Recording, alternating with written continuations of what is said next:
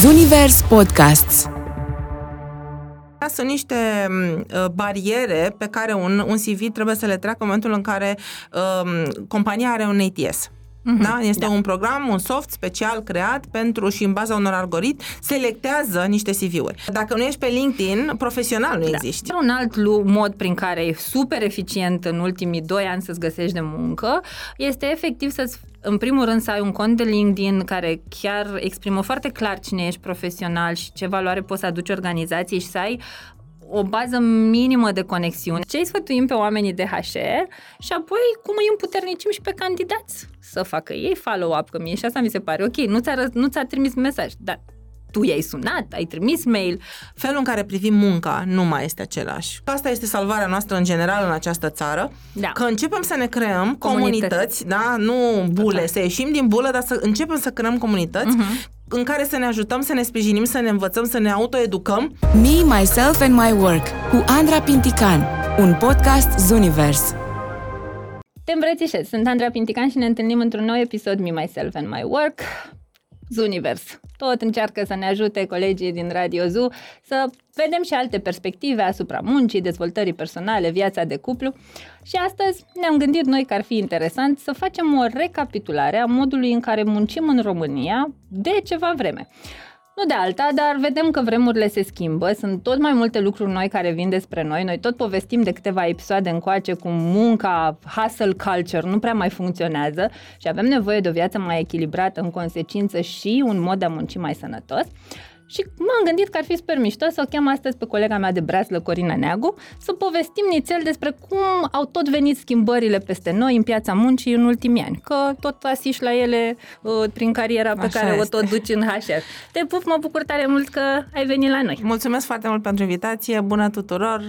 Ce să zic, sunt cu mare plăcere alături de tine și în acest Hai, minunat noi podcast. nu ratăm nicio, nicio, no, nicio șansă să stăm la o bârfă așa scurtă, așa, așa ca fetele. Perfect. Da. Bun. Um, prima dată aș vrea să, dacă nu poți pornezi la premiza doar dacă eu știu parcursul tău personal, îl știu toată lumea. Așa. așa că zine un pic despre cum a decurs cariera ta și cum ai ajuns să alegi meseria asta de HR, că în podcastul ăsta ne place foarte mult să ne uităm la modul în care ne alegem meseriile. Uh-huh. Zine uh, două lele, trei surcel. Do- uh, ai timp suficient? Adică avem, ne întindem Hai, pe ne... cât? Uh, Stăm păi viața ore, avem mea profesională, ca să spun, să încep de când vindeam înghețată la ah, țară uite, sau de când, uh, da. De la 16 ani, practic, a început viața mea profesională cu primul job uh, de project manager în cadrul unei asociații non-guvernamentale. Uh, job și plătit de altfel, din care țin minte și acum că i-am cumpărat mamei mele, Dumnezeu să ierte o pereche de sandale albe uh, și mie mi-am cumpărat uh, două sacoșe de cărți de la Humanitas pentru că de atunci eram uh, fan citit și... Flămândă de, a, da. de cunoaștere. Citeam, citeam foarte mult și citesc în continuare pe cât de mult pot și când pot. Um, pe urmă au venit facultate, au venit, uh, toate au venit în viața mea, cred eu, cu un sens, cu un scop. Nu am avut consilier vocațional, uh, părinții nu mi-au zis, uh, Corina, du-te și fă facultatea asta că o să fie bine. Uh-huh. Am dat inițial la științe politice și am picat, am fost prima sub linie, ca să spun așa. Uh, la liceu am intrat prima, ultima peste linie, ca să înțelegeți cum se desfășoară lucrurile în viața asta. Uh, și se pare că n-a fost pentru mine, um, dar când m-am angajat um, într-o companie Big Four, undeva în 1995, um, am descoperit și un departament extraordinar de legal, uh, care m-a îndemnat la o facultate de drept, respectiv. Mm. Și unde erau, aveam și colegi profesori, da? Uh-huh. Colegii de-ai mei, doi dintre ei erau profesori acolo și mi-au zis, Corina, de ce nu? Că Na, e, te văd făcând parcă, asta. Parcă. Da? Um, și vorbeam foarte frumos, adică eram o persoană extrem de comunicativă, sociabilă, aveam toate aturile ca să merg în direcția asta. Și am zis, mă, da, de ce nu? Dreptul pentru că îmi deschide foarte multe oportunități și așa a fost. A fost o alegere extraordinar de bună. Oamenii ăștia au văzut în mine potențial. Um, evident că am crescut în compania respectivă, n-am rămas asistentă la departamentul de legal și făceam mult mai mult de atât. Eram un fel de office manager, uh, PR și, uh, mă rog, mai multe. Da, așa. Încă de atunci eram 5 în 1. eram 5 în 1, da. Uh, și au urmat diverse joburi, pe urmă și o carieră foarte frumoasă în resurse umane. La fel, um, aș putea spune, cum am mai spus și cu alte ocazii, resursele umane m-au găsit pe mine, nu eu pe ele. Când un uh, manager un CEO al unei companii multinaționale, uh, pentru care m-am dus la interviu, practic ca executive assistant, a spus tu n-ai ce să fii executive assistant, tu te duci la HR, că acolo e locul tău. Și am zis, Noroc okay. cu oamenii ăștia care au zic, nasul da, și radarul bun, știi? Da, zic, da, eu nu am venit pentru poziția la HR, nici știam că există poziția respectivă deschisă. Păi lasă că te pun eu, după două ore de vorbit cu el, foarte mișto de altfel, tipul francez, um, a zis, Corina, te la HR, vorbesc cu directoarea și m-am și angajat. Deci eu într-o săptămână aveam oferta și mă angajam uh, da, în departamentul de resurse umane pe care l-am luat de la zero. Eram în momentul respectiv directoarea de resurse umane uh, cu mine și cu un asistent de departament și am ajuns să creștem foarte mult și să facem tot ce însemna HR. HR, cap-coadă. Cap-coadă cu apps de la zero. Am luat-o, Uh, foarte mare realizare a fost când am convins după un an de zile să creăm și website-ul companiei în România. Mm-hmm da, deci, împreună cu agenție. Da, branding-ul de acum. Foarte, da, exact și m-am bucurat foarte tare pentru că am făcut foarte mult lobby la asta. Uh, și a ieșit un proiect de foarte mare succes. Uh, am fost și uh, project manager pe implementare de SAP, undeva 2005-2006. DSAP-ul era, doamne, DSAP doamne, a tuturor așa, organizațiilor. Da, uh, imaginează-ți cum a fost pentru mine mm-hmm. uh, și un, la fel un extraordinar succes și mă bucur că am făcut parte din echipa respectivă, am învățat enorm de multe. Uh, Ehm, de asemenea, primul newsletter din viața mea, acolo l-am lansat. Ehm, iată, am făcut foarte multe lucruri care au contribuit foarte mult la cine sunt astăzi, pentru că de acolo am plecat director de resurse umane și până în 2014, când am devenit antreprenor în resurse umane și consultant în resurse umane, am tot ehm, de evoluat, tot am tot crescut. Asta. Da. Da, ce... Peste 20 de ani. Wow! da. Uh, ce te-a determinat să treci din interiorul organizației în afara ei ca antreprenor? În primul și în primul rând, uh, faptul că sunt o persoană extrem de independentă. Uh-huh. Deși tatăl meu a fost cadru militar și mamă inginer, nope. ai crede că am avut o educație spartană, deloc. Wow, N-a fost frumos. așa, na. Mi-au lăsat mie liberul arbitru și mi-au lăsat și mie și surorii mele. Uh, ne-au lăsat pe noi să alegem drumul în viață. Ah, N-au stat cu bățul să avem note Părinții mari. Părinții țin să... cursuri de parenting? Mam, uh, tatăl tău, de fapt, mama... Încă, încă sunt și cer sfatul în deci, foarte multe domenii. Îl pe tata, da. mi-l trimiți. E o enciclopedie ambulantă tatăl meu uh, și mama era, repet, nu, nu mai este alături de noi. Uh, și am învățat foarte multe de la ei. Deci, am avut niște, niște părinți care, de la vârsta de șase ani, ne-au trimis să, să învățăm limbi străine, wow. respectiv engleză și franceză, că alea erau de bază vremuri, la da, momentul da, da. respectiv și iată, pot să le mulțumesc și ziua de astăzi, că știu să vorbesc engleză fluent și că m-am ținut de asta. Um, și uh, ce am, am fost independentă, da, de mică, uh-huh. uh, mi-am câștigat independența financiară de timpuriu, iată, de la 16 ani. Uh, nu pentru că am, repet, nu am avut niște părinți despotici, dar am avut niște părinți care m-au învățat să prețuiesc ceea ce am și să, să fiu independentă, să-mi doresc mai mult de la viață și de la mine. Uh, și mi-au dat acest boost, da, de încredere, de energie, de... La momentul respectiv nu am conștientizat, mult mai târziu am conștientizat lucrurile astea, când fiecare dintre când noi... Când ne vine mintea la cap vorba Cam aia. așa, cam așa, că stăm mai bine cu inteligența emoțională, da. când ne gândim la trecut și vedem ce am învățat și ce puteam să nu știu, să facem și n-am făcut sau ce, uh, ce oportunități am avut și le-am exploatat la momentul respectiv. Uh-huh. Um, la fel am avut, uh, iată, calculator, acel 4 minunat, mm. 486, da? Uh, de mult piesa de muzeu. Da, uh, când nu existau Corect. în foarte multe case și tatăl meu a fost cel care a făcut acest pas și a zis, băi, luați și învățați, puneți mâna și învățați singure, învățați singure să butonăm. Deci, um, um, independența asta mi-am câștigat-o muncind mm-hmm. din greu și pentru că am zis, mă, eu pot să aduc valoare mai multor oameni și mai multor organizații, decât fiind pe cont fi... propriu, decât să fiu într-o... oarecum încorsetată, că nu poți, n-ai libertate să faci Clar. tot ce vrei tu în momentul în care ești angajat într-o companie. Da. da? Nici să spui ce vrei tu, nici să faci ce vrei tu, Din nici păcate... să alegi clienții, nici să... Da, etc. Da, etc. Da. Uh, și nici timpul necesar ca să poți să le faci pe toate și să le faci bine. Și am zis, ok, 2014 am rupt pisica și am zis, gata, viața de pisică. antreprenor. Da, săraca pisică. Și... Um, de fapt, pisica e bine sănătoasă, ca și, ca și mine de altfel, pentru că am ales bine. Uh-huh. Am ales, uh, recunosc că am ales, la momentul respectiv am ales emoțional, Ok. fără să știu absolut nimic despre antreprenoriat, Mhm. da, dar cred că l-am avut cumva în sânge, că am reușit să mă descurc singură și să fac singură absolut totul, uh, necerând de ajutor, uh, cum, uh, da, am învățat Știm the hard foarte way bine că e rușinică. Da, uh, nu pot să zic, dar având acest spirit antreprenorial încă de mică, uh, mi-am dorit să reușesc eu, să-mi Mhm. Da, da, arăt da. eu mie că tot pot să reușesc și Poate, singur. da. Și am reușit. Am reușit și iată, am ajuns, uh, da, după, wow, nici nu pot să cred, 9 ani, am- 9 ani sunt, da, din 2014, nici nu pot să cred că a trecut timpul ăla de repede. Mă uit la fetele mele, de altfel, uh, care sunt și cea mai mare realizare Mhm. a noastră, um, așa că tre- timpul trece foarte repede și acum conștientizez într-adevăr ce semințe am sădit și ce am reușit să fac în anii ăștia. Cam asta. Așa, Așa, așa, așa de- pe scurt, adică nu știu doar- cât uh, a doar durat, dar atât. uh, da. mai Așa. pot să spun, adică nu e problemă. Uh, Păi o să ne tot spui, uh, o să fie foarte multe întrebări. Uh, Cumva un lucru pe care tot îl analizăm în întâlnirile cu invitații noștri este modul în care munca se schimbă Mhm. și mie mi se pare că pentru a înțelege ce se întâmplă acum avem nevoie de nițel context.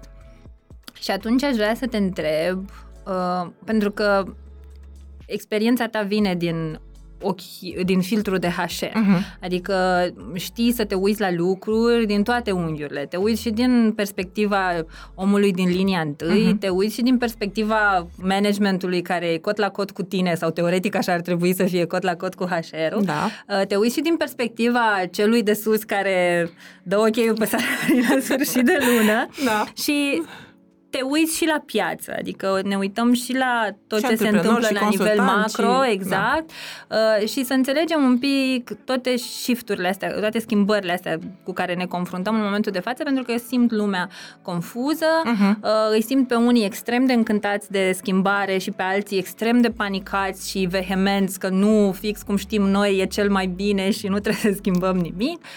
Uh, și aș vrea cumva să facem așa o paralelă între atunci și acum. Mm. Uh, Sunt cărți de scris despre da, asta. hai să, să vorbim o carte astăzi. Da. Um, și uite, aș începe, prima dată aș începe cu natura procesului de recrutare, Mhm. atunci versus acum. Că eu, mă rog, fac HR de vreo 12-13 ani, nu Mhm. foarte mult. Uh, Mă, E mă ceva, rog, e aș zice, mult, da, adică- e într-adevăr. Gândeam, nu foarte mult cât te aștept să fie. În Așa. ani, în ani poți să spui că e Da. puțin, dar a, contează foarte Da, mult ce ai că făcut și în ce ai anii făcut ăștia, în anii știi? și ăștia, impactul corect. pe care Da, l-ai da, avut da, asupra da. meseriei. Da, mi-aduc aminte când am început eu în HR că aplica, puneai un job pe platforme, mă rog, și aveai 4.000 de aplicanți. Mhm. Și erai like, wow, când o să citesc eu toate CV-urile astea? Da. Și acum mă uit că bate vântul și trebuie să aprinzi un acatist Mhm. la, să pun acatist și mânar la Arsenie Boca să-ți vină știe un doamne ajută un candidat. da? Deși toată lumea își caută job. Deși toată lumea își caută Da. job, da? Și sunt niște paradoxuri Asta e, da. super ciudate așa în piață. Uh, și atunci, cum a început recrutarea pentru tine? Cum era atunci? Care În erau... România liberă. cum? În România liberă a început recrutarea pentru mine, că Așa, acolo se dădeau cu anunț la anunțurile. ziar. Da, absolut, cu anunț Deci la ziar. clasic cu anunț la Și- ziar. Da, și cu CV-uri venite pe fax. Pardon, poftim? Da. Aha, Deci așa, ok. ca să înțelegeți ce bătrână sunt. Mm. Um, N-aș merge într-acolo. Așa, aș spune, Nicio aș formă. spune înțeleaptă. Așa, da, și pentru că știu cum a fost Câtă atunci. experiență s-a adunat. Uh, S-a adunat foarte multă experiență și a venit pur și simplu. Mhm. Nu pentru că mi-aș fi dorit neapărat, sau așa s-au întâmplat lucrurile. Au Eu am curs fost lucrurile. întotdeauna adepta schimbării. Cred Mhm. că reziliența, flexibilitatea și adaptabilitatea sunt pentru mine niște lucruri cheie, care întotdeauna m-au caracterizat. N-a spus Mhm. Da. niciodată nu. Ah, Da, celălalt. indiferent, că era un proces nou, că era o poziție nouă, că era o companie nouă, că erau mii de oameni și nu erau 100. Uh, pentru mine a fost extraordinar că am putut să fiu tot timpul deschisă și să învăț din mers lucruri. Mhm.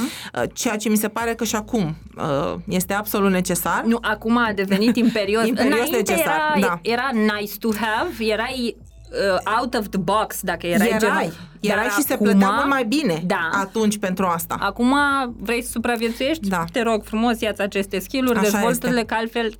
Așa este. Bun, deci în România Liberă anunțul la ziar. Da. Uh, Primul meu curs de recrutare, țin minte că a fost în 2003.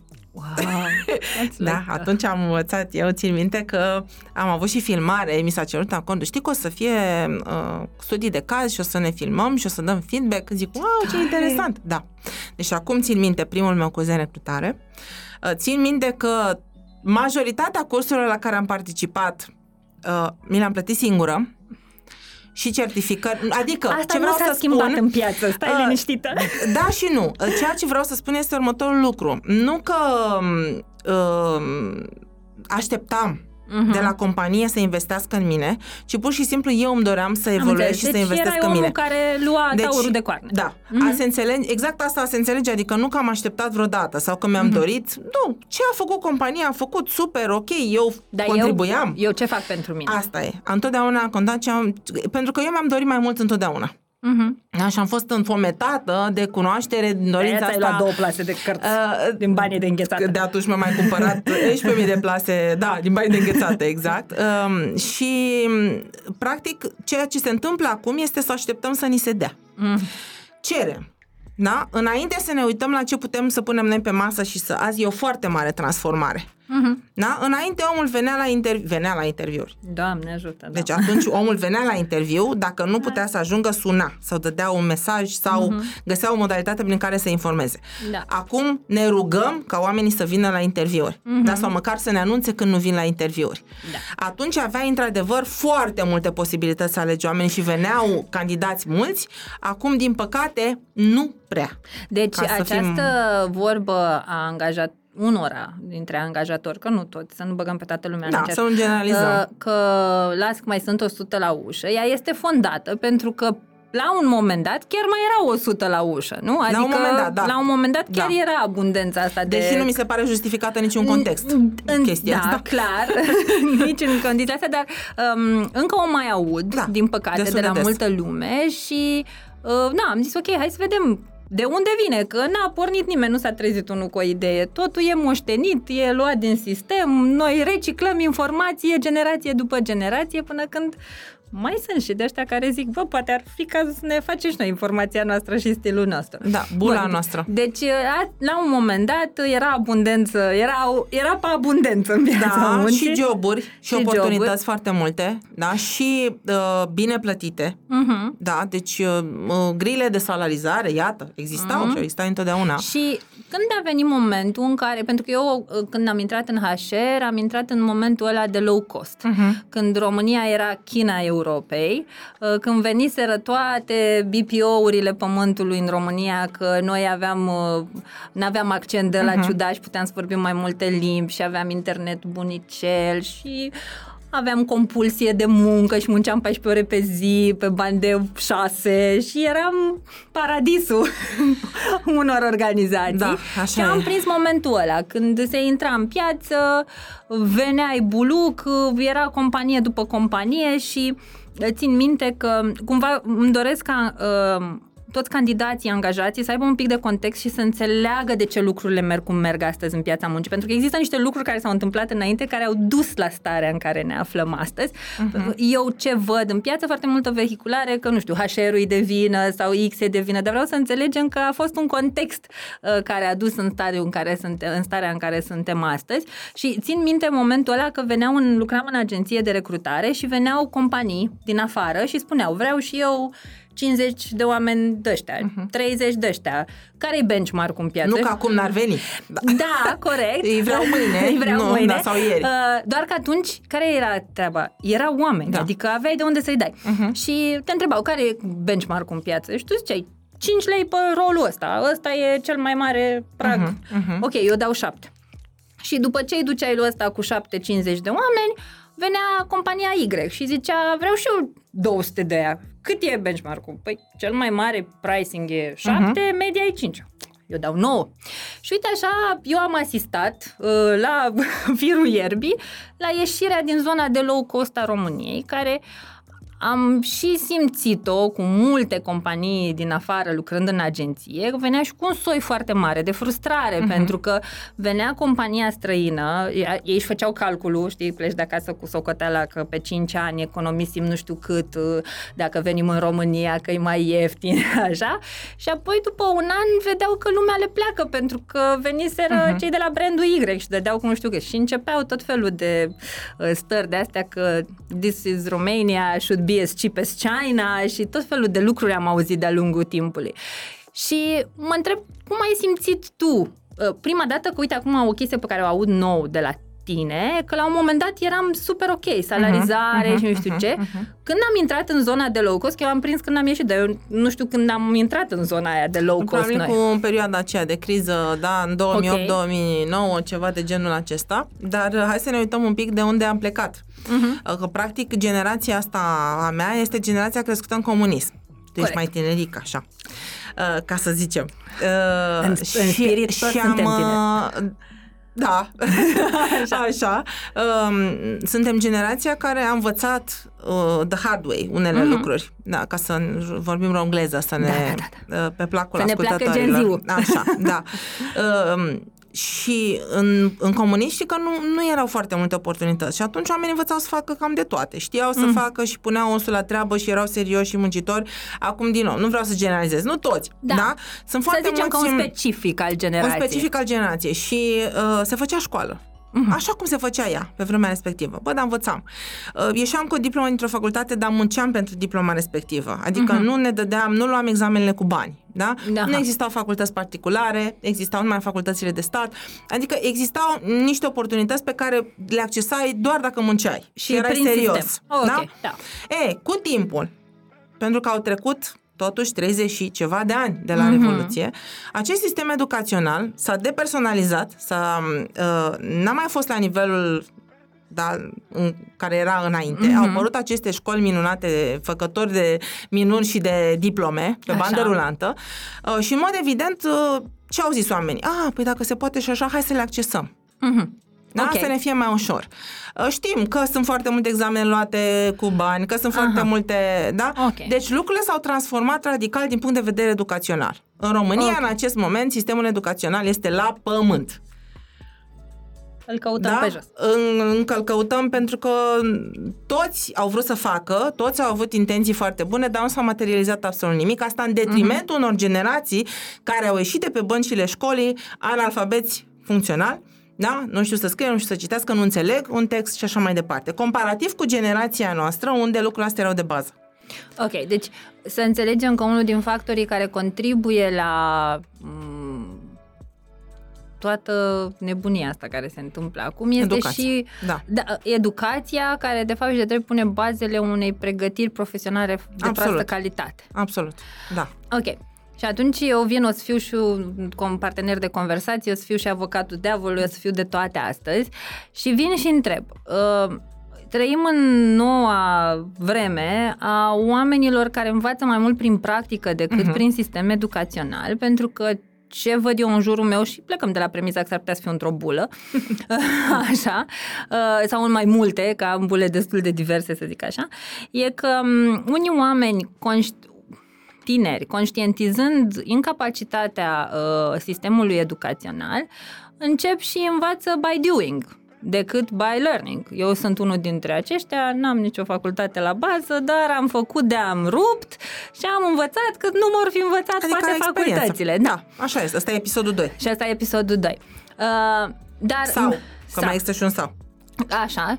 Ce completează, da? Educația alternativă. E, așa, că de fapt de drept... Să trăiască meditațiile, să trăiască exact. școlile unde putem să încem copiii să facă da, diverse da, lucruri. Da, da. Că da? sistemul da. educațional da. nu este updatat da. la nevoile din piața muncii. Că până la urmă, hai să vedem care e scopul unui sistem educațional. De a să forma... niște oameni, de a forma niște oameni. de a forma da, oameni. Nu neapărat profesioniști într-un anumit domeniu, ci de a nu. forma niște oameni. Care să aibă capacitatea, care să aibă capacitatea să, se să integreze pe piața muncii, dar și capacitatea emoțională. Mm-hmm. Iar pe da, asta, acolo, acolo a, nu doar acolo, că nu se ocupă de ea, o ucide de-a dreptul. A, exact.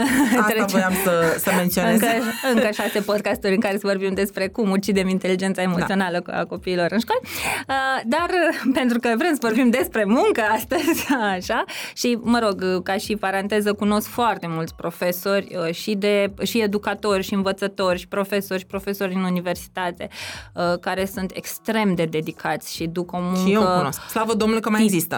Titanică da. împotriva unui sistem foarte prost. Adică n-aș vrea să nicio formă să se înțeleagă că noi nu uh, respectăm aceste cadre didactice care caz. depun eforturi. Wow, adică am doi copii pe mâna lor.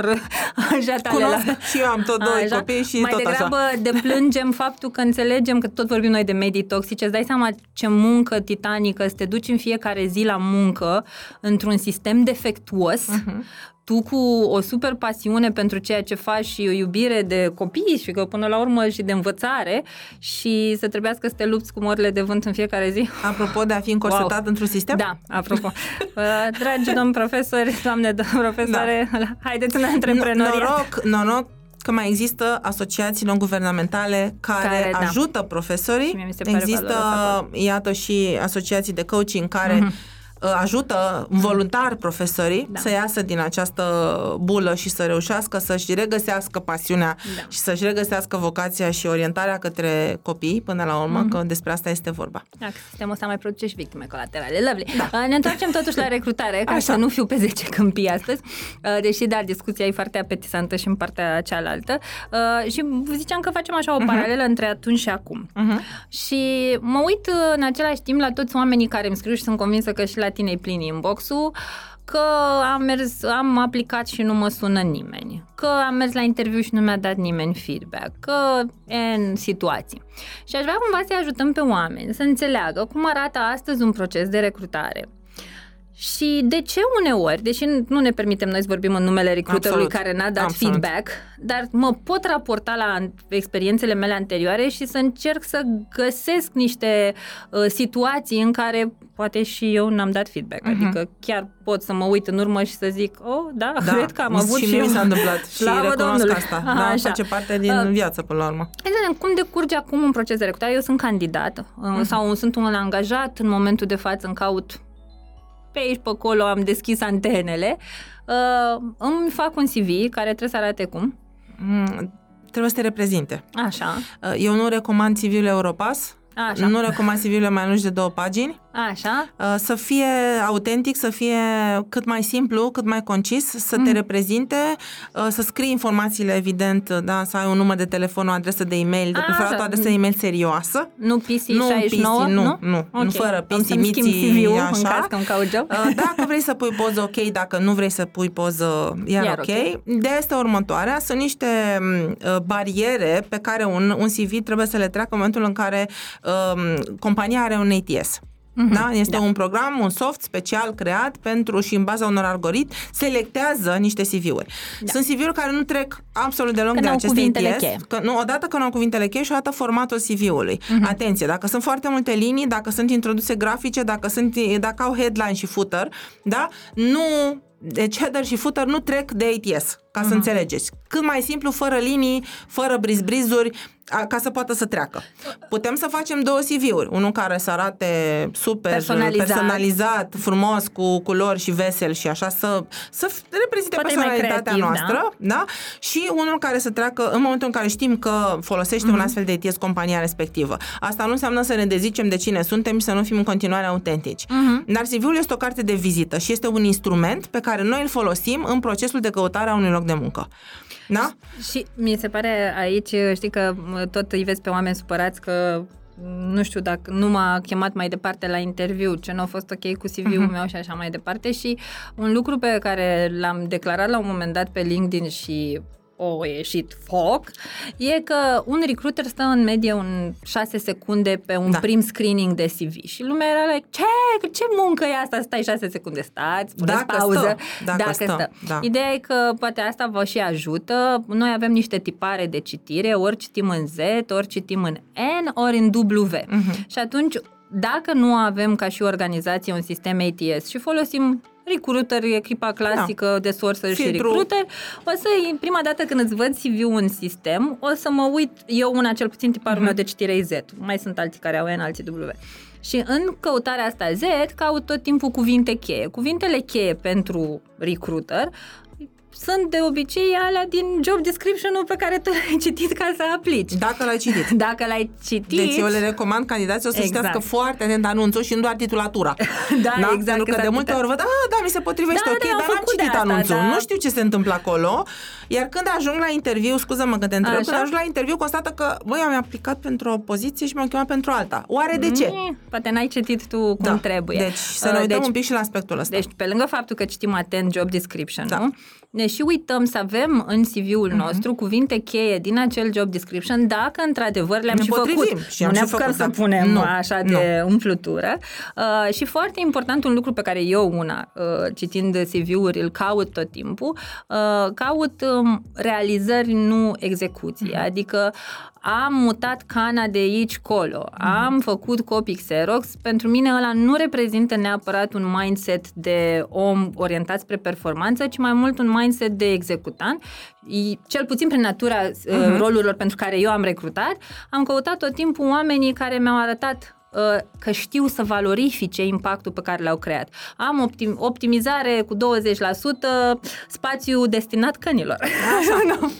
Ce ai făcut și acolo? aici să facem o distinție eu sau împreună cu echipa. Sau și care da. a fost aportul tău în a optimiza na, spațiul cănilor? Spațiul cănilor. Așa, bun. Deci am uh, făcut CV-ul, super. Profilul de LinkedIn, Profil. de Ah, asemenea. Buletinul. Da. Buletinul Pentru profesional. că nu mai, cum să spun, acum câțiva ani era, ok, dacă nu ești pe Facebook, nu existi. Da. Din punct de vedere profesional, Dacă dacă, ești pe nu Facebook, ești... acum uh, ești dinozaur, e- dar dacă nu ești pe LinkedIn- E, Facebook is for all people. Da, da. Uh, Dacă nu ești pe LinkedIn, profesional nu existi. Da, da, da, corect. Și atunci sunt foarte Mie- mulți... uh, Mie mi se pare fantastic că mai zici LinkedIn și lumea întreabă ce e aia. Da, știu. Sau, uh, da, am făcut și eu un profil, dar n-am completat nimic la el. Aha. Ok, Mi-am- mi-am hai spus să numele. vedem ce Despre putem ce e să vorba. facem. Sau Da. am profilul, dar n-am conexiuni. Da, ă, dacă ne uităm la cifre, și acum, na, dacă mint alții în cifre, mint și eu, uh, ci că în România ar fi undeva la, de, la 5 milioane de uh, Peste 6 milioane. 6 milioane de Da, angajați, da. da? Oameni care muncesc, sistem privat și uh, de stat.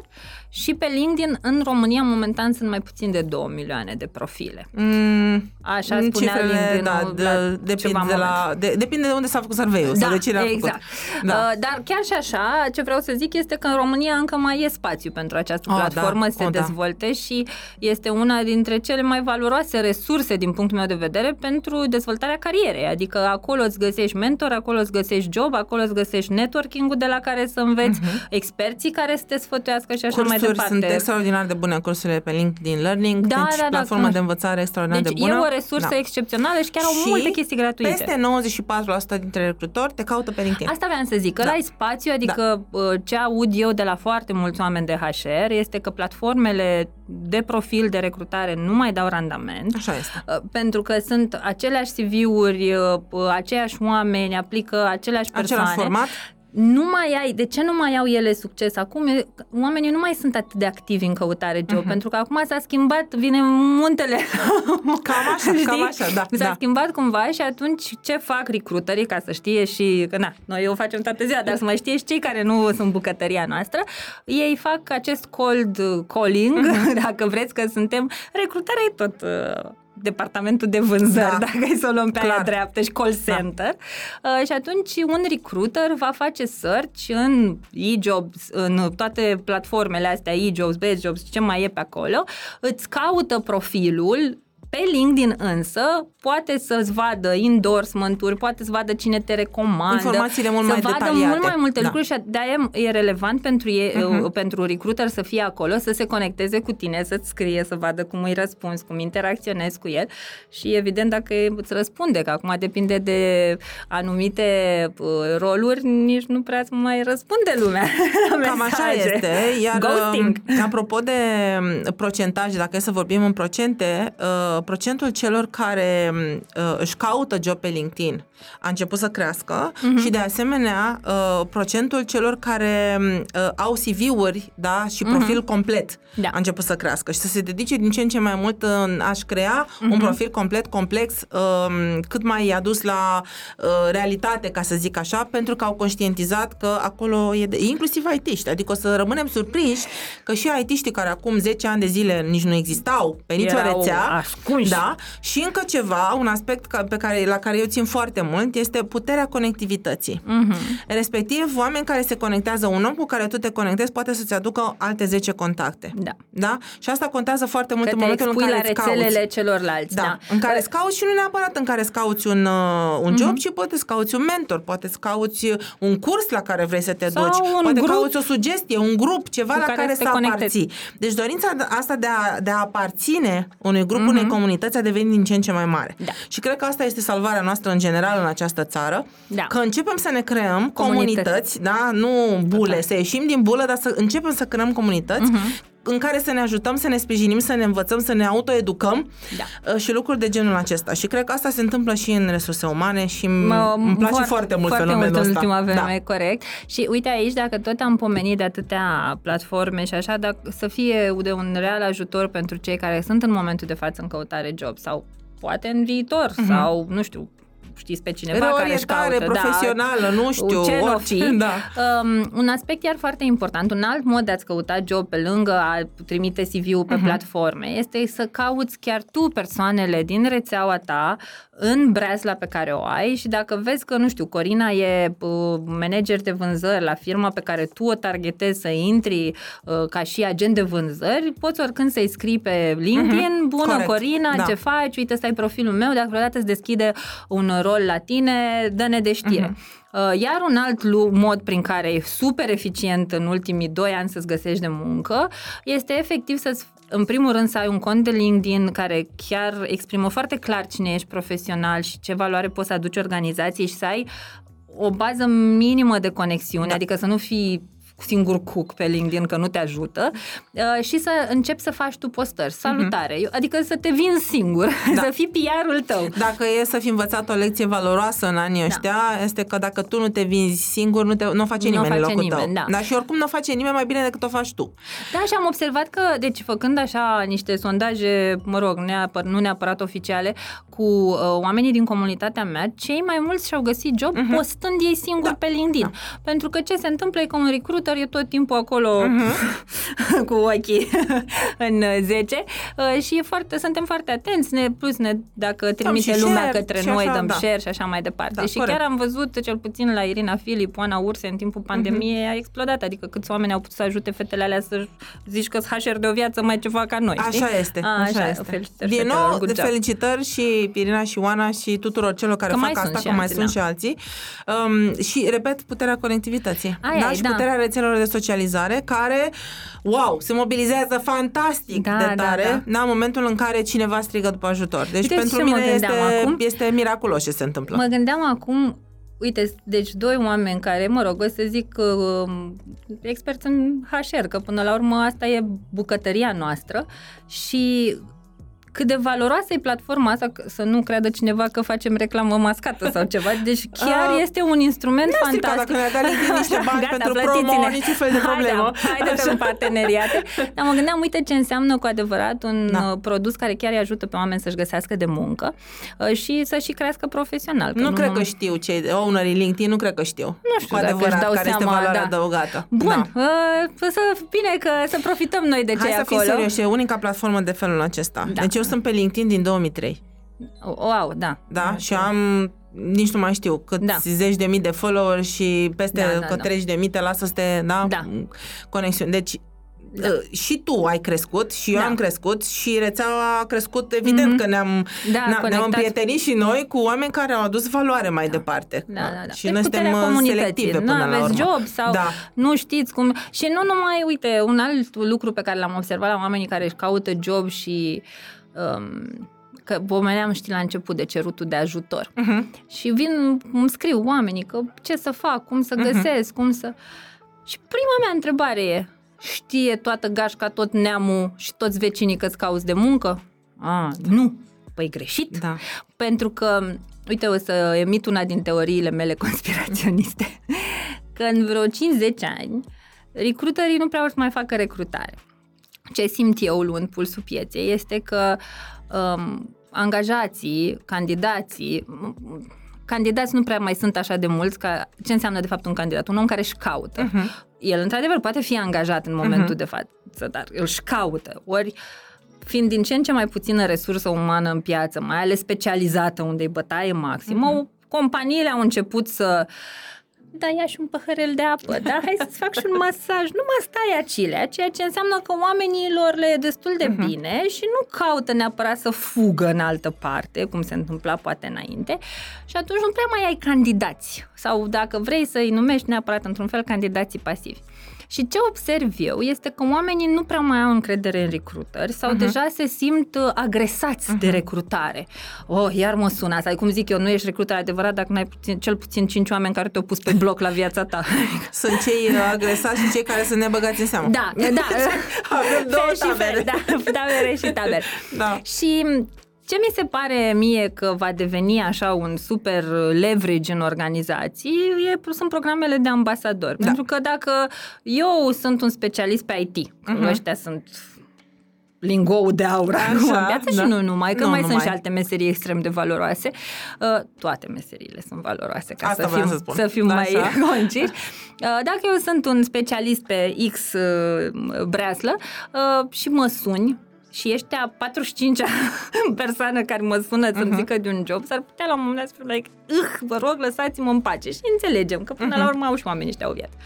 Dar dacă sunt la nuntă și la masă stă contabila de la firma cu pricina și din una într-alta îmi povestește da, contabila. Da. Mamă, cum e la noi, să vezi și să nu crezi și am făcut și de aia și de aia altă și ne-am zăpărit pot să aplic și eu la voi. Corect. Și atunci uh, cred eu că în timp recruiterii nu or să rămână decât un fel de agenți de circulație mhm. CV-uri, știi? Adică anca, dacă angajații... nu se va automatiza da, acest proces și dacă de nu se va autom... CV-urilor, pentru că deja există exact. da, roboței care fac asta și o fac chiar foarte bine. Chiar foarte bine, da. um, Și ceea ce mi-a ar fi de dorit este Așa. să aflăm la cât mai multe nunți de astfel de companii unde da, lapte și miere și unde mediul este unul propice păi, dezvoltării și da, da. Nu. Deci mi-ar plăcea să aud din ce în ce mai mult de astfel de companii. Din păcate nu auzim foarte des momentan. de astfel de companii. Momentan, pentru că vine valul de schimbare, ca uh-huh. să mhm. spun așa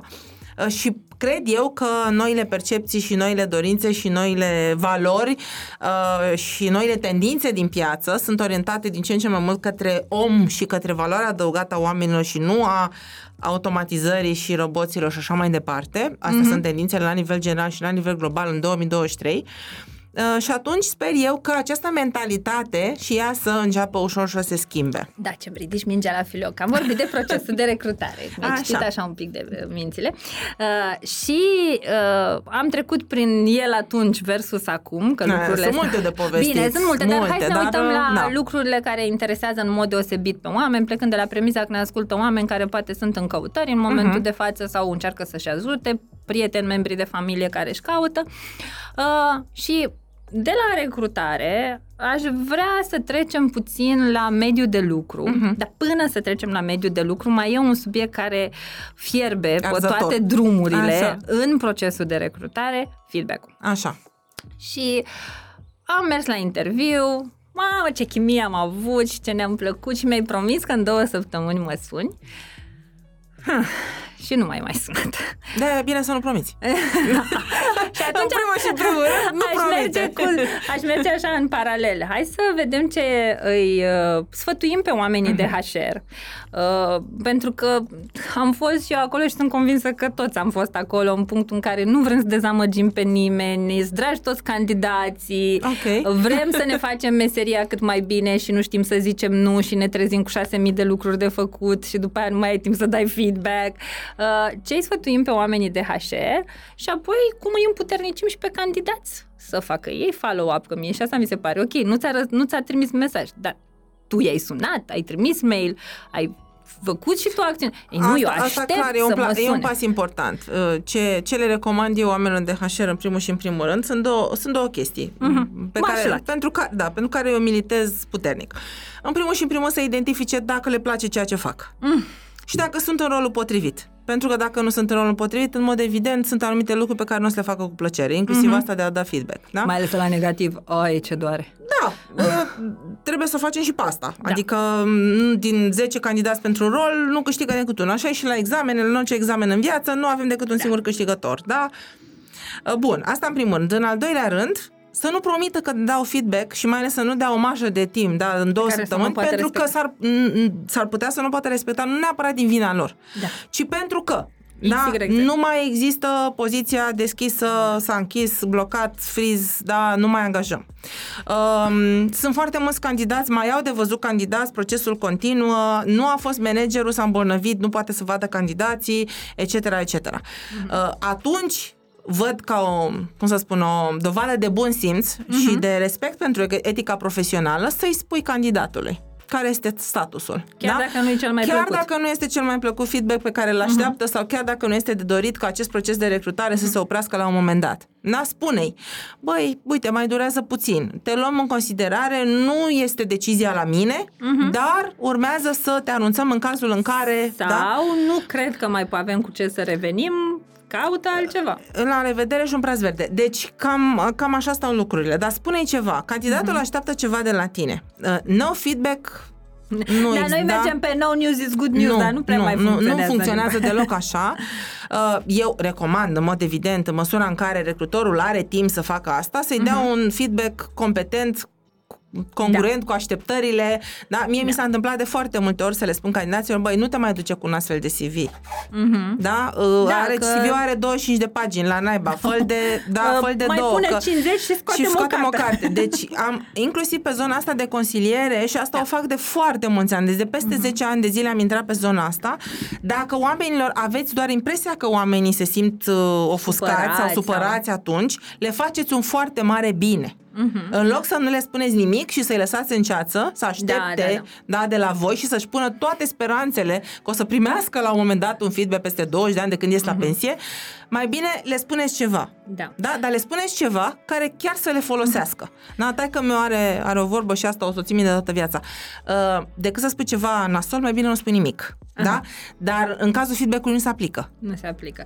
Uite, mai vin cu o perspectivă, ți-am zis că o să fiu și avocatul diavolului. Foarte bine. Uh, mai vin cu o perspectivă și mă gândeam acum la un uh, fost coleg de-al meu uh, dintr-o echipă, mă rog, lucra într-o companie Așa, Mare, frumoasă, alea, așa, alea da? care au brandul pus Așa, pe toate așa. drumurile uh, și la un moment dat mă sună aproape plângând așa într-o stare de asta de super dezamăgire profesională că el și-a ales meseria asta că e dragă, că bla bla bla, toată poezia pe care o zicem noi oamenii de HR Așa. ca la patriotism. Și s-a săturat pentru că și-a o grămadă de hate de la candidați uh-huh. pentru că nu le dă feedback. Și uh-huh. zic, ok, și ce te oprește de feedback? Uh, și îmi spunea un pic din culise. În nudita Volumul mai de muncă. organizația era un volum de muncă imens. Da. Nu aveau aceste sisteme ATS-uri și lucrau cu 52 de Excel-uri. Și treaba lui era ca la sfârșitul fiecarei zile să treacă toți candidații cu care a vorbit, discutat, i-au, l-au respins sau așa mai departe, în 52 de trecere. O, Doamne. Și el nu mai avea Săracul, timp îl înțeleg, să da. trimită feedback-ul. Și ce vreau aici să, să vin, și de asta ce am zis că sunt și avocatul diavolului, uh, de fapt nu e cazul, um, hai să ne uităm un pic și la meseria asta de HR, Mhm. uh-huh. care uh, e o meserie de care eu una sunt îndrăgostită până în ultima celulă din corp uh, și este absolut minunată. Trăiești și respiri HR. Da, cam, Da, cam pe la acolo fel ca sunt. mine, așa. așa dar uh, uneori mediul în care o practicăm uh-huh. nu e neapărat uh, uns cu lapte și miere Mhm. Așa peste este, tot. așa este. Și mi-aș dori cumva ca și oamenii din piață să înțeleagă că și oamenii de HR sunt tot oameni și au și ei provocările lor. Și cumva către colegii de breazlă, care lucrează în medii mai puțin propice eticii HR, că uh-huh. sunt și am fost și eu acolo și I know how it feels. Uh, unu, să învețe să-și ceară drepturile și să uh-huh. ceară instrumentele de care departamentul are nevoie ca să fie bine. Doi, să învețe să traducă în limbajul ownerului sau m, patronului, șefului, cum vreți să-l numiți, cât o să-l coste dacă nu-ți dă aceste instrumente, că iată, colegul, fostul meu coleg, era el supărat că îl hate-uiesc candidații, dar îți dai seama că și brandul suferea odată cu Bineînțeles, el. întotdeauna. Exact. Și uh, cumva, dacă vedem că toate sunt uh, prognoza meteo e foarte proastă pentru Și nu HR, sunt aliniate planetele, Măcar da. să venim către candidați cu un disclaimer.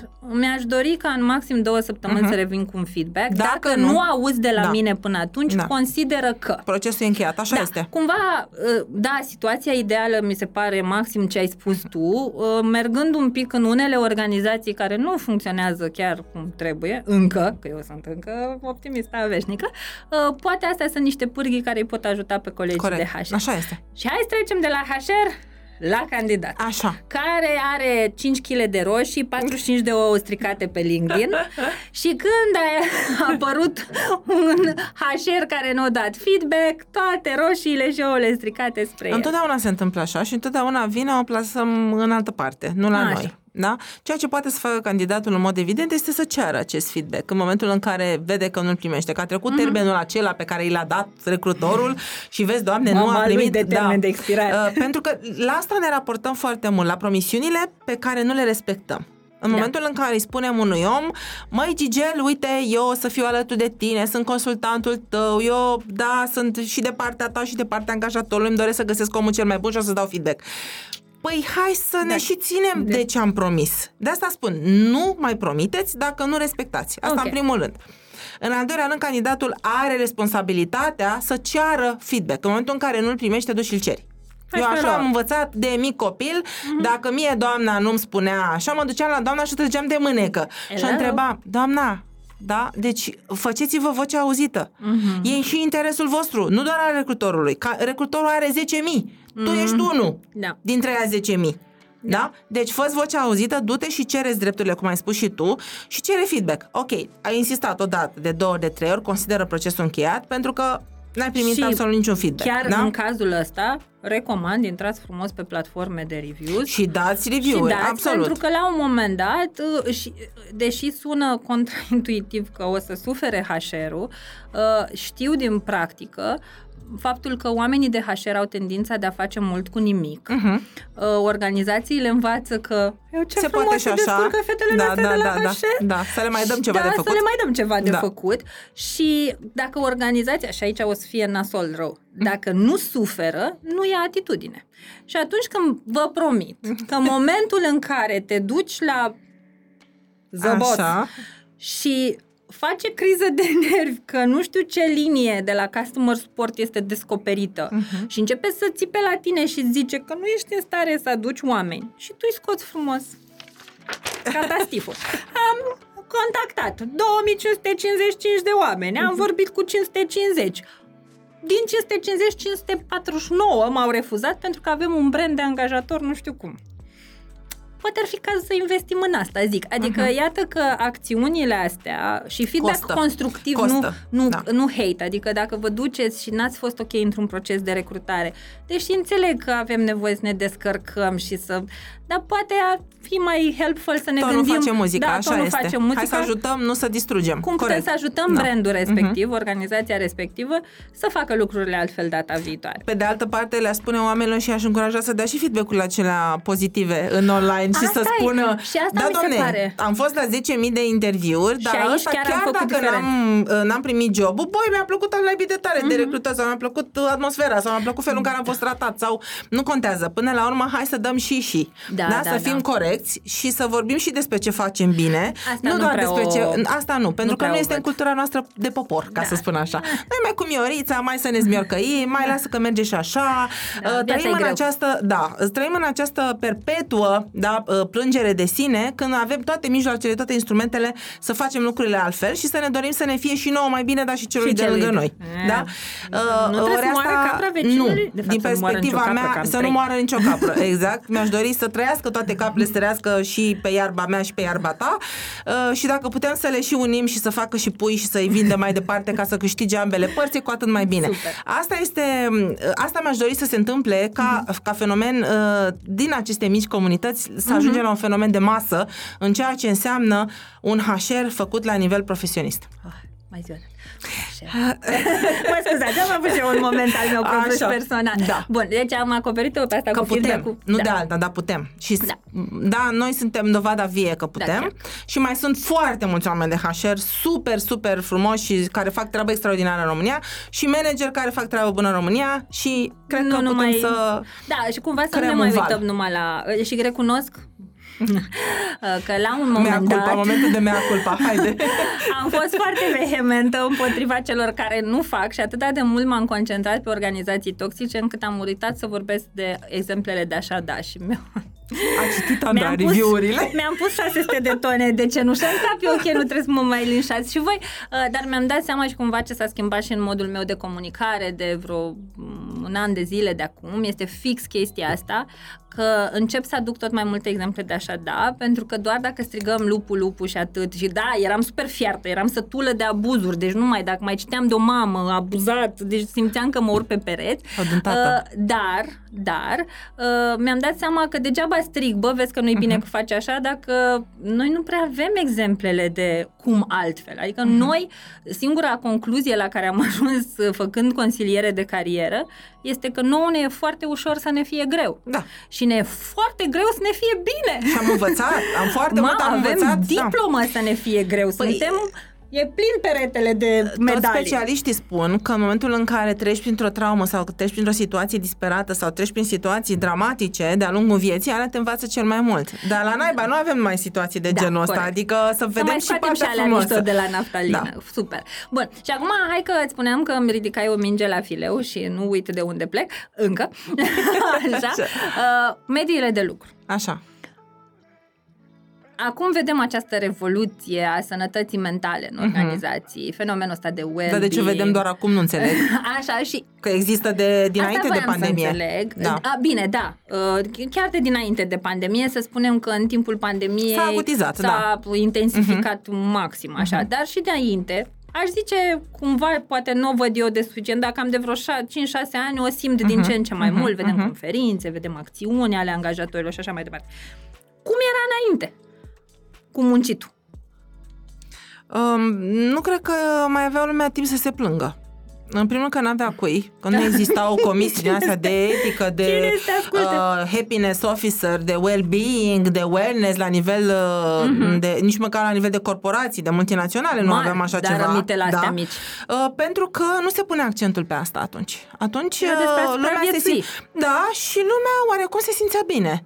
Uh, pentru că uh, erau foarte mulți, și aici o să, da, o să doară ce o să spun, foarte mulți manageri străini Auci! au, care au venit din alte țări cu o altă mentalitate, cu procese foarte bine structurate de management, nu neapărat cu carismă sau cu că știau ei să facă, da, da știau. Erau aduși aici ca să ne învețe și am învățat enorm de mult, da?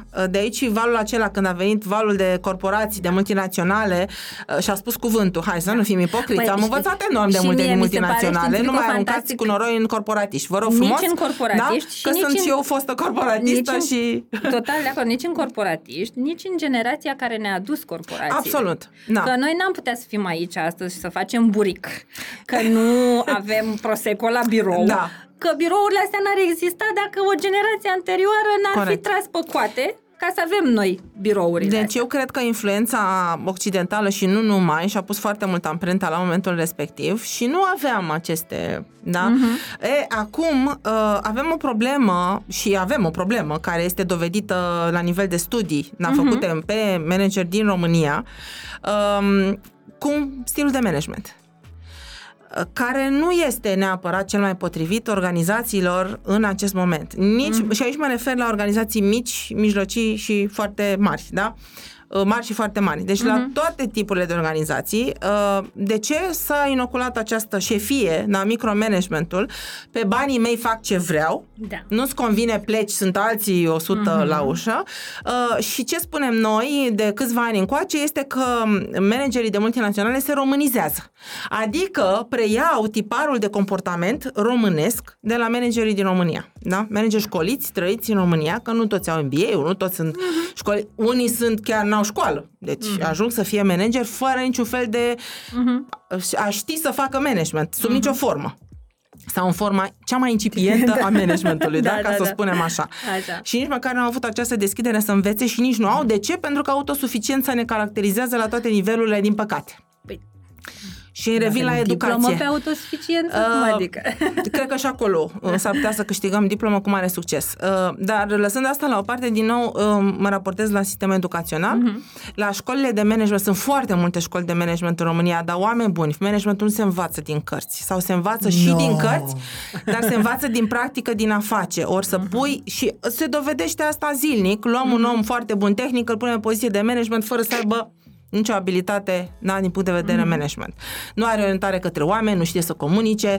De ce? A, dar e foarte bun tehnic, aduce rezultate, ok, dar e dezastru cu echipa. Adică, S-a cum ple- îți... S-a plecat jumate din Deci- echipă, dar bine că ai unul care face treaba. Și cultural, da, din nou, uh, nu o spun eu, o spun statistici și rapoarte care s-au făcut la nivel de țară, uh, suntem componenta asta pasiv-defensivă, pasiv-agresivă. Da. Nu avem orientarea asta constructivă, în a, nu știm să lucrăm împreună. Suntem tot timpul combatanți, tot, tot timpul ori agresiv, ori plecăm capul, poziția ghiocelu și uh, yes La man extreme. în toate organizații. Suntem la extreme. Și nu ne avantajează deloc, nu ne ajută de, deloc în a crea un mediu uh, sănătos De muncă. de muncă. Da? Uh, da, mă, ascultându-te, mi-aduc aminte de proiectul, cred că îl mai ții minte, și versus Lider în România, Da, că am da, povestit clar, mult pe tema bineînțeles. lui. Uh, proiect care mi-am dorit foarte mult să uh, concretizeze într-o carte uh, și cred că o să-i vină rândul un moment dat, da. Uh, ce a urmărit uh, și pentru ceilalți uh, proiectul ăsta um, era să înțelegem un pic modul în care un șef te poate inhiba și un lider te poate inspira și să vedem cam care e stilul nostru în România. Și am intervievat noi atunci peste o mie de oameni, am avut și interviuri cantitative și calitative și cifrele au fost foarte din 10 oameni, 8 declarau că au avut șefi care i-au inhibat uh-huh. în loc de lideri care i-au inspirat, uh, ceea ce ne-a zis foarte multe despre stilul de management în România și acum sunt foarte mulți experți pe zona asta și îl recomand maxim pe Magor, pe leadership, e o inspirație. Eram îndrăgostită de Simon Sinek uh, pe leadership, dar îmi pare rău, Simon a picat, Magor este a mai fost, new uh, crush. Da, și e Așa. depășit de alții care da. au început să aibă alte viziuni, alte perspective asupra felului în care da, ne e fain conducem că a fost oamenii. un temerar, a dat drumul Așa la a este. rostogolit mingea A și fost a un- stat la baza multor un început uh, foarte bun. dezvoltări. Uh, Dar ce mi s-a părut mie interesant acolo e că vedeam cumva cultural Mhm. uh, în leadership, care e tot o zonă de parenting, dacă Mhm, e să o iei așa, mhm.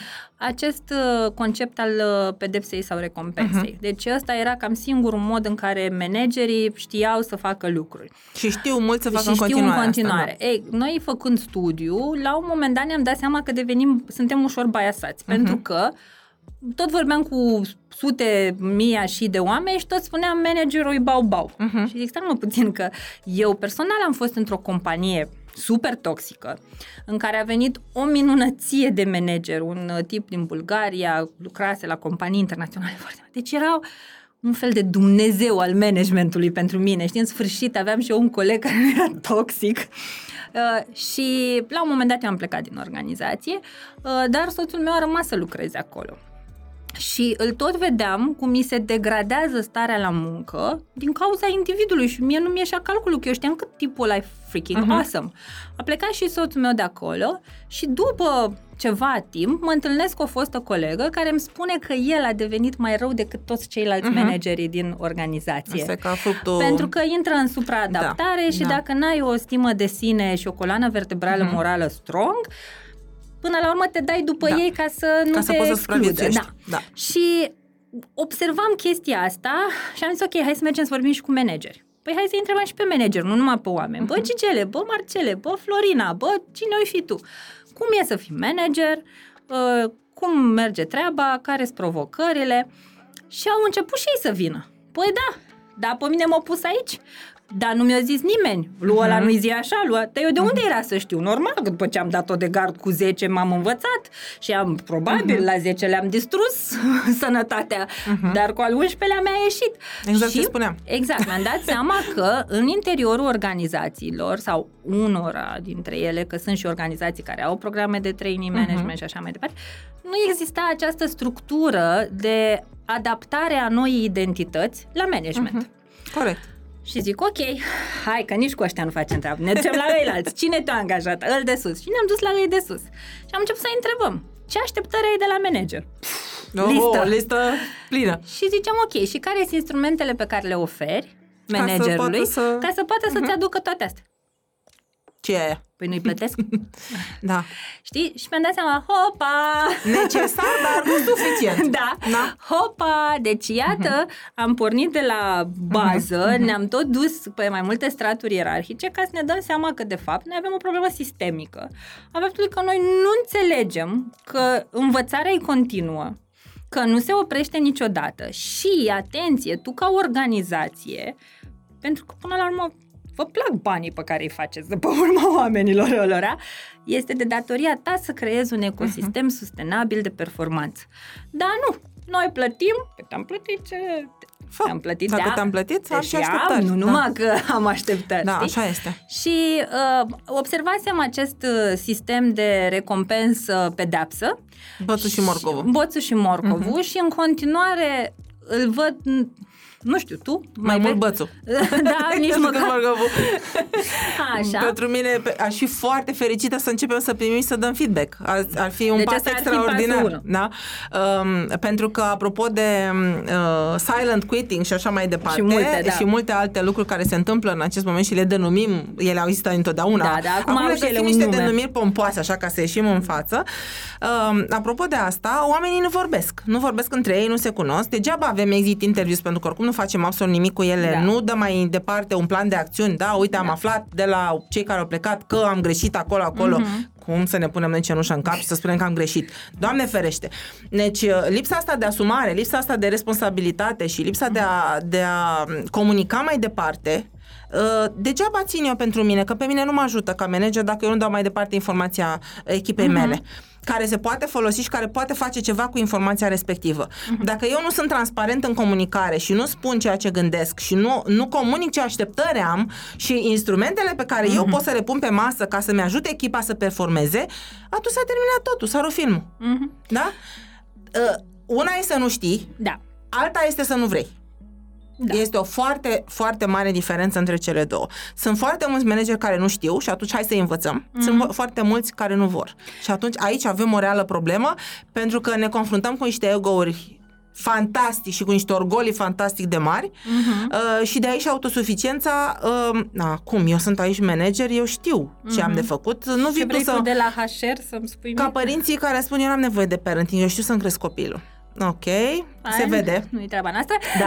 Așa? Nu, dar se văd da, rezultatele, adică uh, da. foarte clar rezultat, și vin foarte repede, pentru că în dinamica mm-hmm. pieței muncii din momentul de față, rezultatele și că sunt bune și că sunt mai puțin vin foarte rapid vin. Așa, vin da? peste da? tine. Iar impactul la nivel de imagine personală și la nivel de imagine de companie este uriaș mm-hmm. și costă al naibii de tare. Corect. Și o să-ți dai seama de asta în momentul în care ajungi și da, sacul e gol. Adică da, te la financiar, ne dai și nouă un raport Păi nu prea stăm bine pe cash flow. Păi de ce? Păi uite că ne-au plecat 11.000 de oameni și ca să-i înlocuim ne costă de 10 ori mai mult decât ne costa acum 10 ani. Da, chiar asta mi se pare Mie, mi se, știi, pornind de la ideea că tu, ca specialist pe ceva, știi niște chestii și ple- ai impresia că toată lumea le știe, dar eu încă Greșit. sunt super e o surprinsă, greșită. Da, da, exact, că sunt foarte mulți manageri sau lideri de organizații care nu știu încă uh, mai exact cât te costă să înlocuiești un om. Uh-huh. Și poate hai să le facem un calcul. Hai să le spunem Simplu. Uh, un pic așa scurt pe doi, uh-huh. cât ne costă să înlocuim o persoană. Cel puțin șase salarii nete. Da, Asta cel dacă puțin. E un, în funcție de cât de complex Asta este de rolul la mediu tău. spre, da, așa. de la mediu în Și sus. la un manager te duce până la... Oho. Ha, ho. Oho. Hai să da? rămânem la oho, înmulțiți da. cu oho. Dacă uh, te costă oricum mult mai mult, să spunem, mm. să ții un manager toxic în organizație. Așa pentru că ți este foarte greu să dai afară. Da. Și atunci clar te gândești la minim șase salarii mm-hmm. pe care trebuie să le dai ca să părăsească organizația pentru că legal nu ai pârghii. Da. da? Uh, și de aici Mai faceți voi calculele. de da. recrutare și iau de la capăt. Deci din nou accentul foarte mare pe o echipă competentă de oameni de resurse umane și investiția în resurse umane, atenție, este investiție și nu cost, pentru că întotdeauna departamentul de resurse umane, cel puțin până în ziua de azi, a rămas departament de cost și nu de investiții. Ori, atenție, dacă noi nu investim în resursa, în resursă, că nu ne place da, să ne da, mai numim resurse, în capital așa, uman, în oameni, uh, nici nu o să scoatem Facem nimic din asta. o mică da? paranteză. Uh, și menționez un uh, antreprenor cu care stăteam de vorbă ca și consultant și vorbeam noi acolo și eu și pe employer branding și pe psihologie organizațională și mă rog, cu toate pălăriile mele la masă și făcea, uite mă, un om ca tine vreau eu în organizație, în echipa mea de HR și zic, super. Că semnăm. Nu, că nu m-aș mai duce în cel puțin Nici eu nu m-aș momentan. mai duce. Dar Gata. zic, super, zim câți bani ai băgat în ultimii trei ani în oamenii tăi de HR? Zice, cum adică? Nici Le n-am avut plătesc om de salarii HR. sau... Nu, nu, nu. Traininguri, uh, Mhm. evenimente. Mhm. Hmm, zic, ce vezi tu azi? Ultimii trei ani au costat 30.000 de euro. Mhm. Adică mi se pare incredibil. Mi dai pe ăștia și încă pe atâta? Și încă pe atât. și Mi vin. se pare incredibil că noi ne așteptăm ca oamenii ăștia de HR, ca managerii aia, că din nou nu vreau să fac din manager bau-bau, că știu că și managerul este și el tot o victima sistemului, că dacă te uiți de unde, doamne iartă-mă, au pornit toate relele, nu reușești să găsești Păi, buba. ce-a fost mai E o teu sau chestie găina? sistemică, exact. Discutăm discuții. Dar trebuie să înțelegem că oamenii nu se duc și se culcă și vine o zână magică noaptea în somn și le pune informații și le pune sisteme de operare și wow, dimineața sunt aceste creaturi super competente. Nu, oamenii au nevoie să fie educați, sunt, e nevoie de sisteme sustenabile ca să poți să-i ajuți să se dezvolte și da, poate ar fi cazul, odată pentru totdeauna, să se mai investească și în HR și tot o spun de câțiva ani, nu știu cum e la tine și chiar sunt curioasă, dar eu mă uit la cursurile școlii de HR, în peste 200 și de cursanți, îi Și toate număr singuri, da. pe degetele la două mâini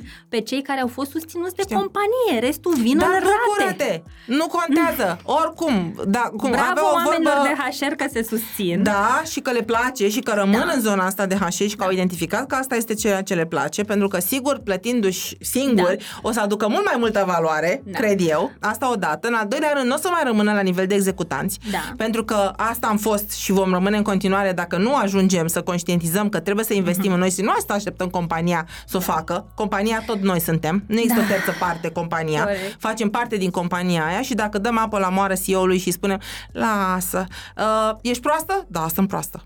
Da, Da?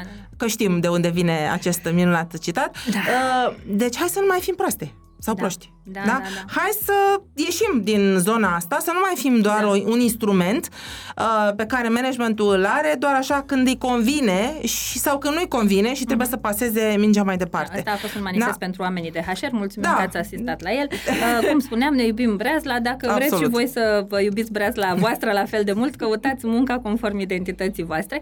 Uh, bun, uh, hai să ne mai întoarcem așa pe aici, pe acolo.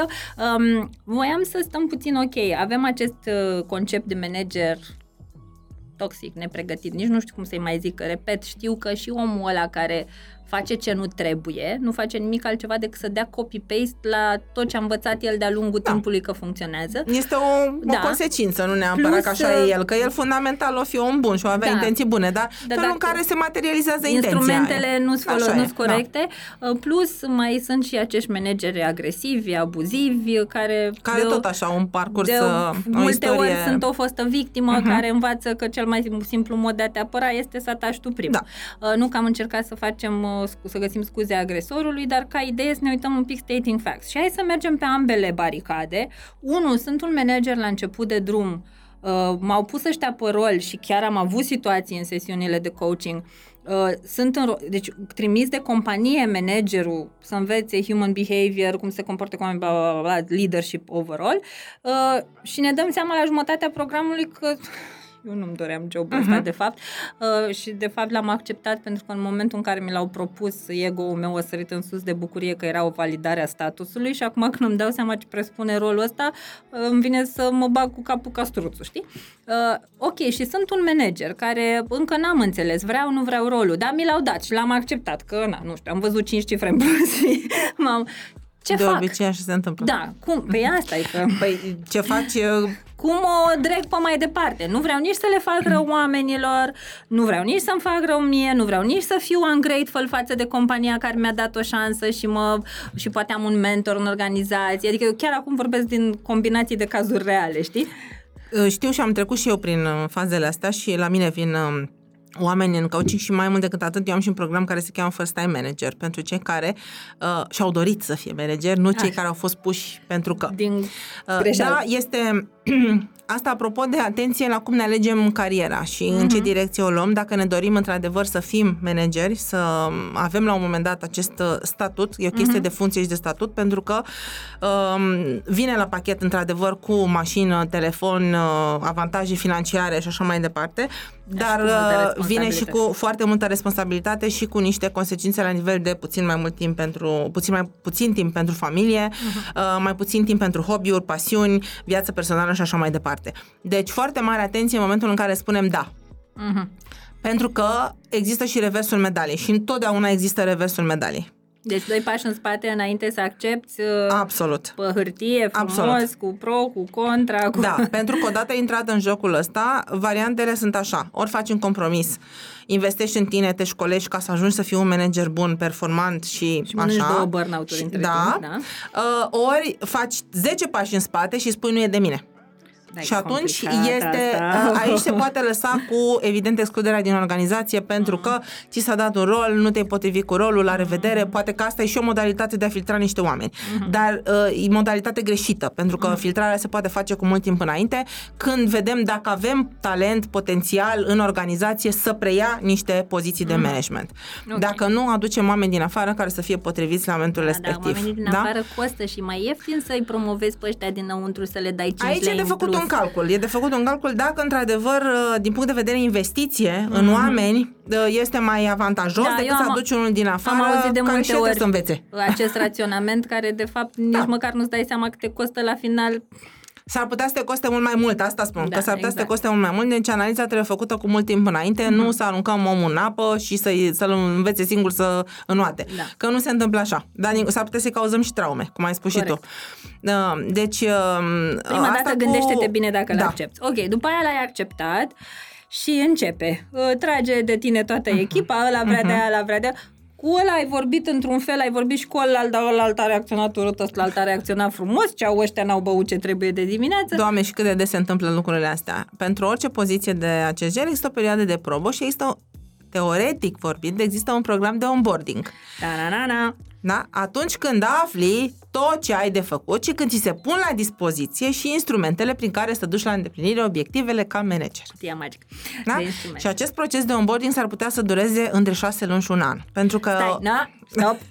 Teoretic Încă o dată. vorbind, dar nu Că- trăim în teorie. Asta Ah, este ok. partea da, mai, mai dureroasă a situației, că noi nu trăim în teorie, Cum, trăim că în eu practică. te promovez și de mâine Și nu-ți dau nimic, da, vreau îți să dau nu-ți la dau revedere. nimic și să fii meta-performant în maxim nu 3 este zile. suficient un veto de încredere. Deci nu? nu este Ah. suficient pentru oameni să le spui, băi, dar știu că ești capabil. Da, e, știu e că ca și poți. cum le spune recrutărilor, tu adu-mi 100 de oameni așa, pentru că știu că poți. Mhm.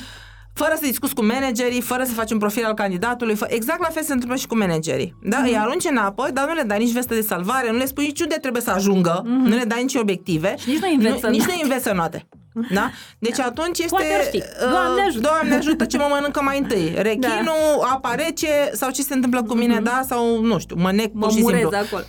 Deci cam așa se întâmplă. Dacă, ok, te-am pus pe poziția asta pentru că Mhm. ai, evaluat, ai vrut, ți-ai dorit, asta face parte din obiectivele tale, Mhm. te-am și învățat, te-am și școlit, te-am pregătit în programul ăsta de succesiune ca să preiei această poziție Mhm. timp de un an, doi, zece, cât or fi.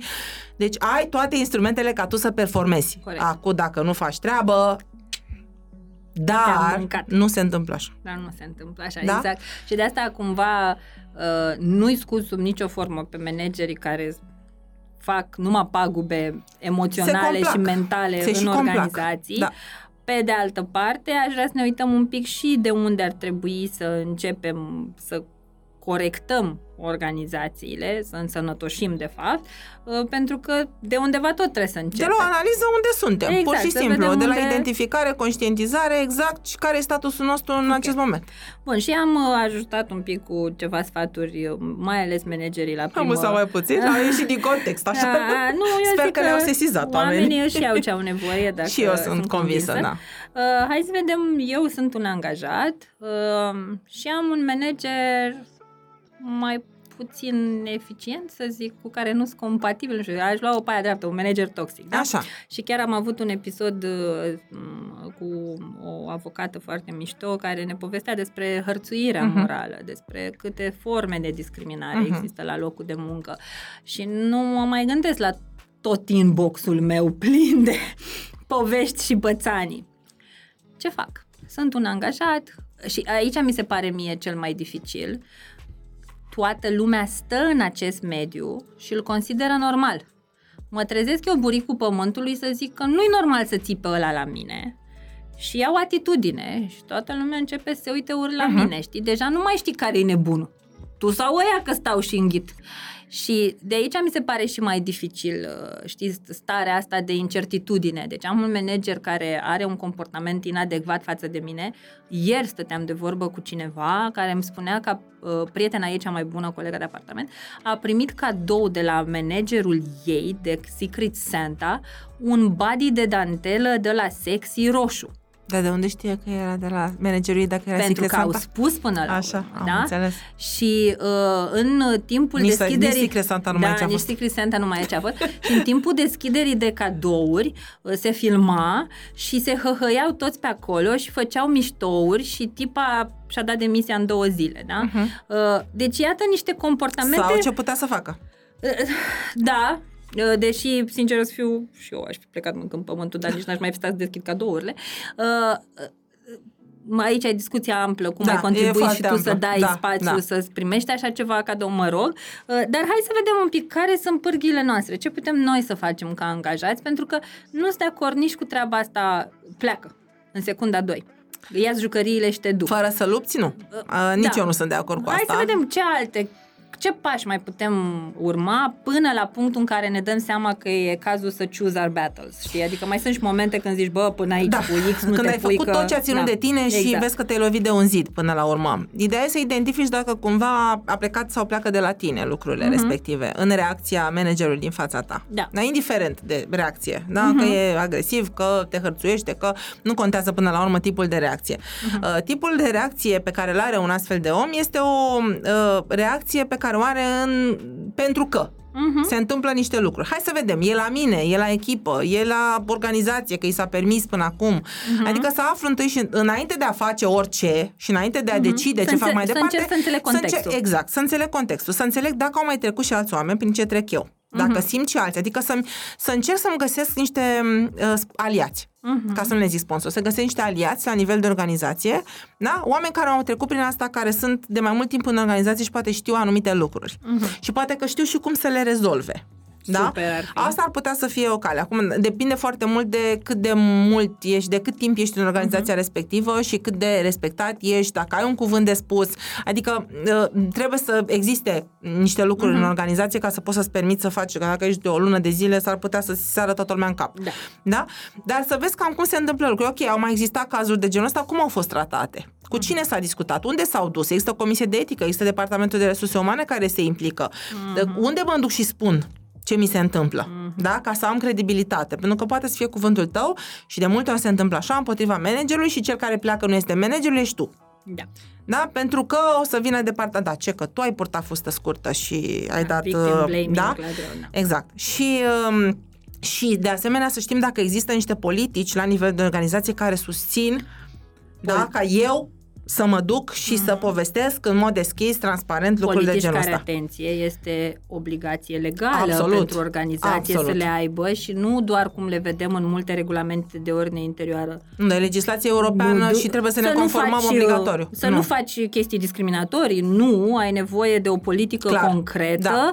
și foarte multe traininguri de awareness Da. pentru oamenii din organizație să știe cum să implementeze acea politică. Okay. Nu mai vorbim de diversitate și incluziune, unde și acolo avem foarte mare nevoie încep de, să- da, de uh, conștientizare, dar uh, lăsând asta la o parte, um, cam asta, asta, ăștia să fie primii pași. Mhm. După care să-mi folosesc vocea, să nu plec capul, să-mi cer drepturile. Mă, eu n-am greșit cu nimic. Da. Da, știu că sunt o persoană corectă, că mi-am făcut treaba, dar au tot existat șicane, au tot existat cu diverse ocazii.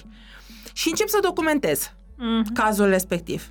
Da? Super. Pe lângă aliații pe care i-am, 1, 2, 10, nici nu contează până la urmă, bă, dacă e unul singur lângă mine și sunt absolut convinsă că pot să mă duc mai departe. Corect. Și încep să documentez, nu mă duc din prima să spun. S-a mai întâmplat în ce, uite, în ședința de astăzi. Pot să Da. mă duc și să-i spun tonul pe care l-ați folosit nu a fost tocmai cel adecvat. Mhm. Mm-hmm. Sau, da, am primit niște remarci care nu mi se potrivesc sau... Deci să spunem, rezonez cu da, nu rezonez cu ele și de preferat să mai fie cineva de față. Mhm. Deci să avem Da, tot să avem timpul un martor. un martor. Asta înseamnă să documentăm. Mhm. De ce? Ca să avem credibilitate în momentul în care mergem și mai departe.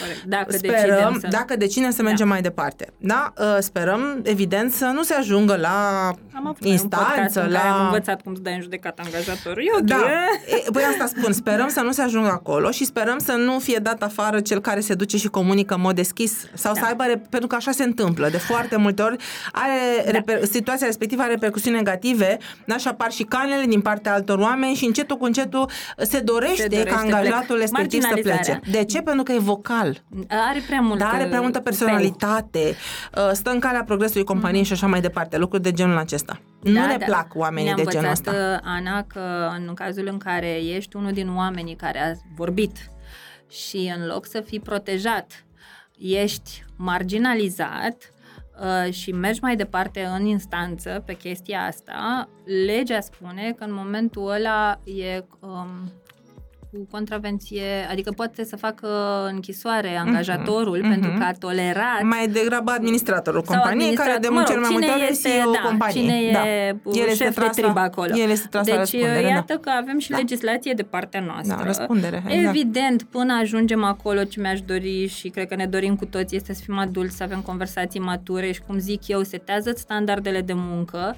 asigură-te că le comunici constant, că eu nu pot să visez noaptea care sunt limitele tale, așa că fă bine și pune-le pe masă, cum tu cer ca alții să le respecte pe ale tale. Și tu Practice pe ale what you preach. altora. Practice da. what you preach. Asta exact. este. Da. Și hai să începem să fim un pic mai adulți la muncă și să comunicăm mai... Că nu mai este, nu e nimic, uh, cum să spun, personal. Nimeni nu-ți Mm. vrea răul, toți vrem să creăm și a, nu, nu aia cu familia harmonioasă și nu. Că o companie nu e o familie, da? Să trecem peste asta.